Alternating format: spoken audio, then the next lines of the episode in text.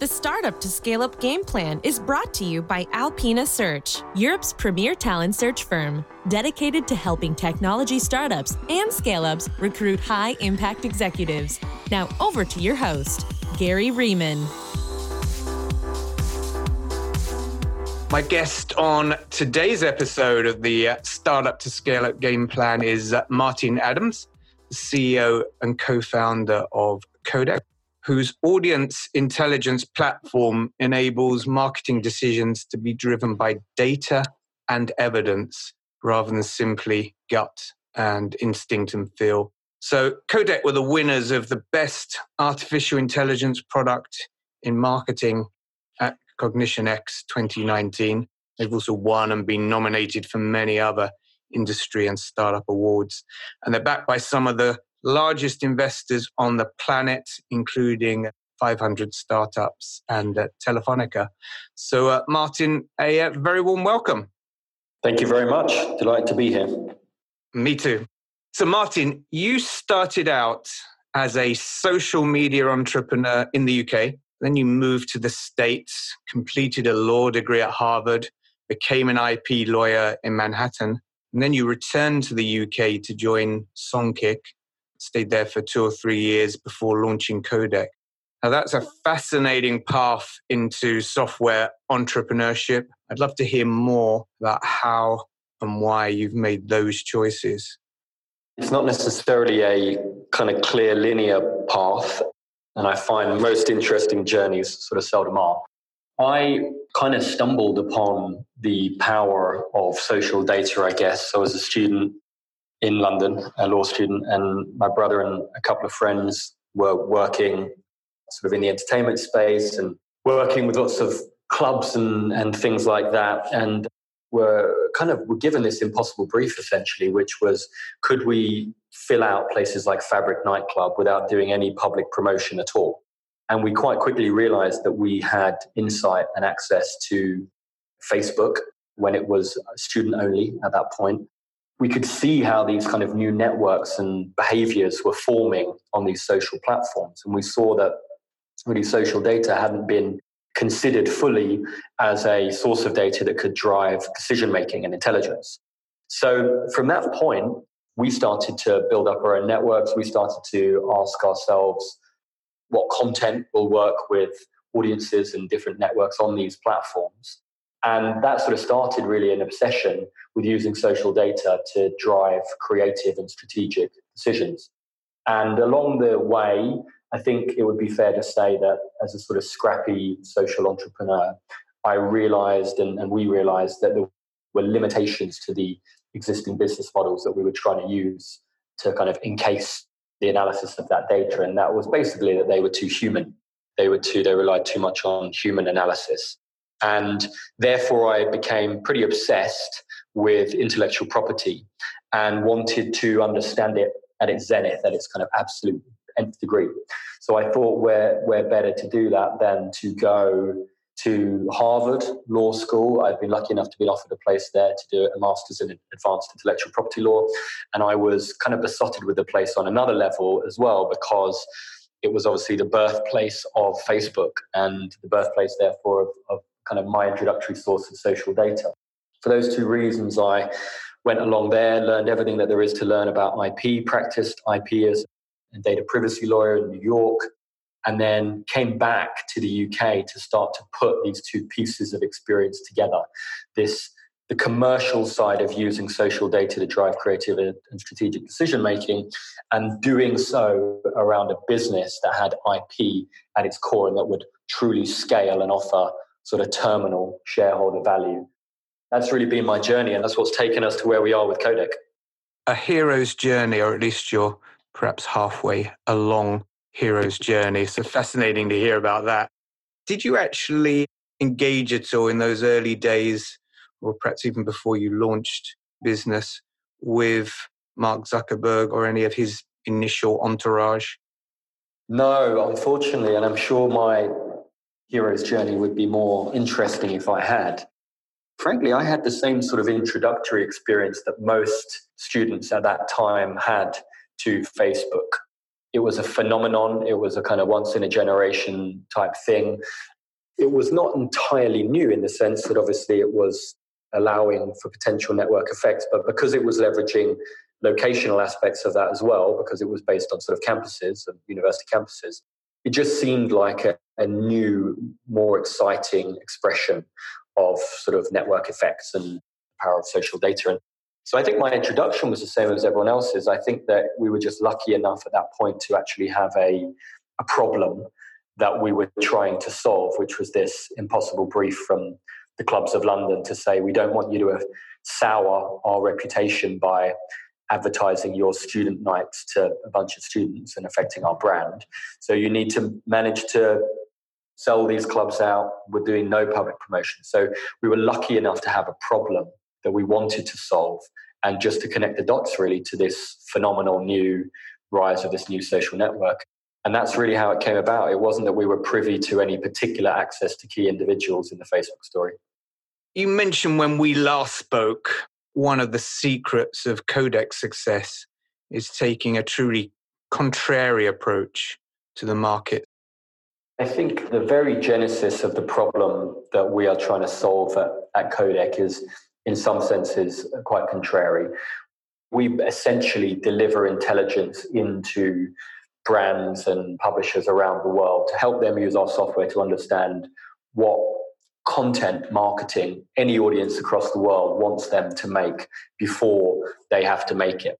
Now, that's traditionally been seen as quite a human problem, as one that sort of involves a, a very much analysis of people and degrees of emotional intelligence to be able to sort of work out what will work with different people.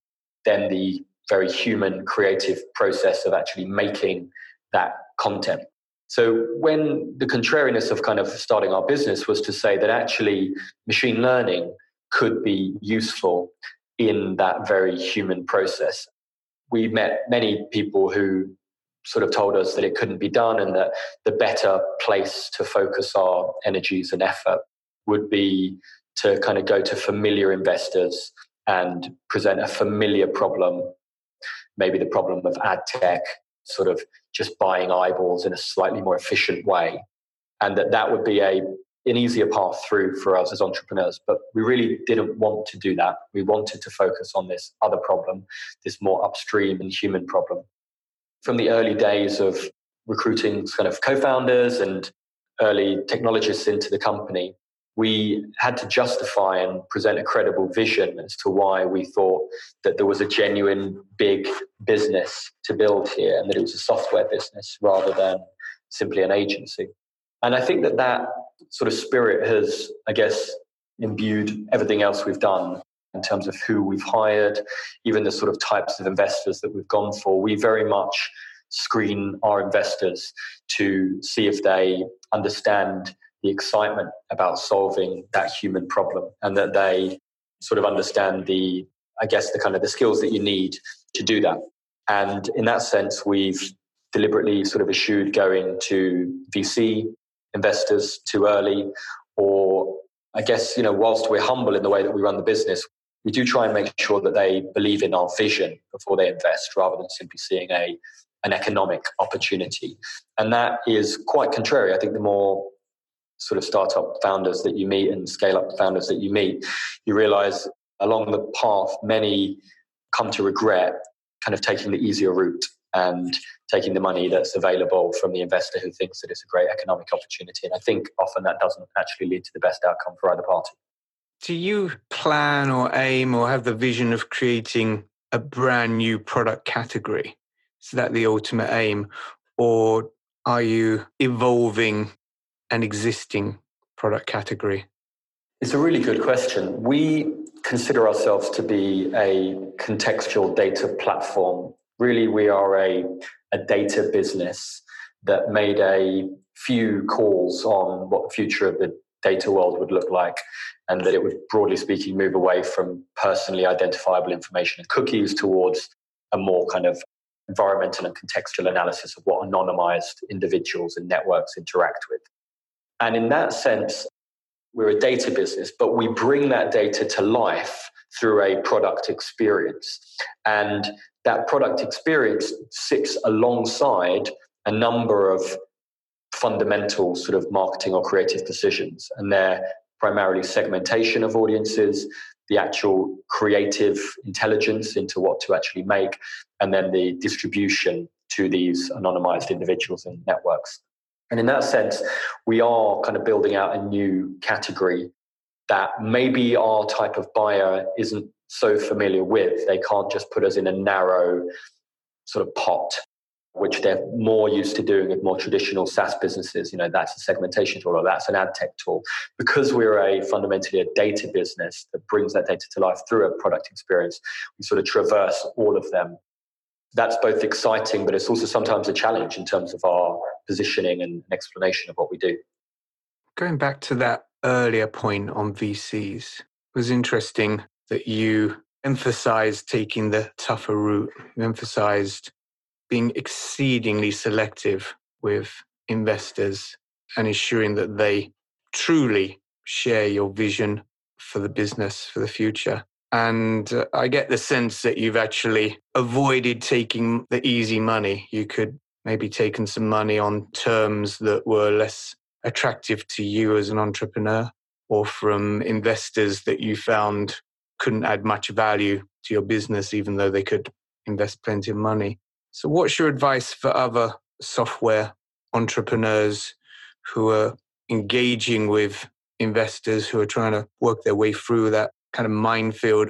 Yeah, I think without being too sort of spiritual on this one, I think you have to fundamentally ask yourself early on in the process of building your business why you're building your business. The it's a lonely road out there being a founding entrepreneur it's really, really tricky. Lots of people, most people don't understand what you're doing. They don't understand the industry that you're trying to make an impact within.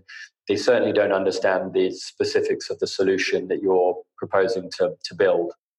And therefore, you are often vulnerable to looking for easy pats on the back.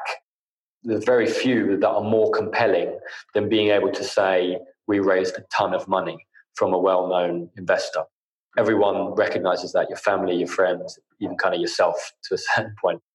And that's a really dangerous sort of seduction, I think. So I think it's about being very clear on why you're doing what you're doing and what you're going to think is a decent kind of milestone that you believe means something. And I don't think that that has to be, you know, that doesn't have to be truly abstract. That could be something about achieving a revenue milestone. It could be that when you sat down and jotted out the first plan for your business, you named 10 key customers that you really would consider yourself to sort of, in inverted commas, have arrived at a particular point if you had managed to snare and retain them. I would set yourself some other metric that you think defines success that allows you to withstand the seductiveness of sort of a well known brand offering you lots of money. And then when it comes to the actual process of kind of going out there and sitting with investors, I would not, I think, sorry, entrepreneurs probably spend at least 80% of the time with investors pitching them. You know, it's the perennial thing of you get into a room with an investor and your deck with your logo is already preloaded on the screen. I would fundamentally resist that and I would get very much into trying, especially in the first meetings, I would get very much into trying to understand their agenda, their experience, their interest in the space, not just on a fund level, but on a specific partner level. Has this partner actually invested in businesses in your space? Is he passionate about or she passionate about this particular topic? And do your diligence the other side. And I think all too often that's not the case. Great advice for any up and coming tech entrepreneurs. Very time consuming, though, to do that sort of due diligence and I wonder whether everyone is going to be prepared to put the time and effort into that versus taking the easy route out. It's a big name. They're offering us a big check. I'll take the money and run with it. I mean, there are forms of diligence. You can get yourself in a position where you've got the offer, and then you go to a network that you hopefully have, and you kind of ask for other people's experiences with that particular partner or that particular fund. It's a lesser form of diligence, but it's still something. Yeah, I would encourage people to at least do something. Looking ahead now, what are your goals for 2020 and what's your vision for the business beyond that? As we said, you know, we're fundamentally a, contextual data sort of platform and we've really broadened out throughout 2019 to ensure that our customers from Unilever, L'Oreal, Procter and Gamble, people like that can use us across the whole gamut of decision making from that segmentation to creation and distribution piece. We operate internationally at the moment, but we kind of only have our premises here in London. So 2020 for us is about making the real strides into the US market, attracting, retaining talent there, building on top of our existing revenue base that we have there, and adding to our headcount and our sort of our revenue base, but without losing track of who we are. We're a, a 35, nearly 40 person company now. And we've certainly seen that the adding people is a, is a time consuming process and it does force you to ask questions about sort of your culture and the kind of ask those foundational questions again of like why did you start this what are you trying to build and i think that we're really excited to continue to deliver the sort of success that our shareholders would recognize while recognizing and delivering on the sort of success that, that we actually care about as well, which is why we started the business in the first place, which is broadly speaking, build a work culture that's fun and creative and where people can grow. What's the best business advice that you've ever been given by someone outside of your company? Advice that's really made a difference to the way you behave and to the way you you're leading your business? To be honest, it's probably from my brother who said, just keep it simple. And I know that that in itself is kind of a truism because it's a very simple piece of advice. But essentially, I think that we, as entrepreneurs, we become specialists extremely quickly in quite kind of relatively narrow areas often. And we have a bias because obviously the people that we end up hiring, we hope that they have experience in that sector and we hope that they develop a passion for solving this problem. So there's an awful lot of uh, revolving around quite a niche, narrow sort of part of the universe, basically.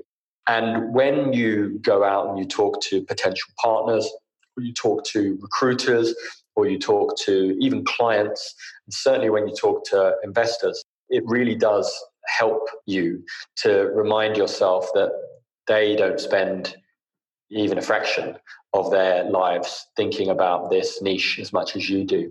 And so your messaging needs to be foundational, the kind of the reasons why you're doing what you're doing and what you're actually doing. You know, the actual the details on your solution just need to be simple, fundamental. Keep it simple, stupid. it sounds like your brother gave you far better advice than my brother gave me when I was uh, in my mid teens. My older brother gave me probably the worst advice you could ever give to a, a young lad, which was never be the first person in a bar to buy a round for everyone else. I wish he'd given me the opposite advice, actually, but you live and learn. anyway, great getting to know a little bit more about you and uh, Codec, Martin. I wish you and the team phenomenal success over the coming months and years and look forward to hearing more about you going on to achieving that vision of yours in uh, 2020 and beyond. Thanks a lot, Gary. This episode of the Startup to Scale Up Game Plan was brought to you by Alpina Search. Head over to www.alpinasearch.com for advice on scaling your technology startup and recruiting high impact senior talent.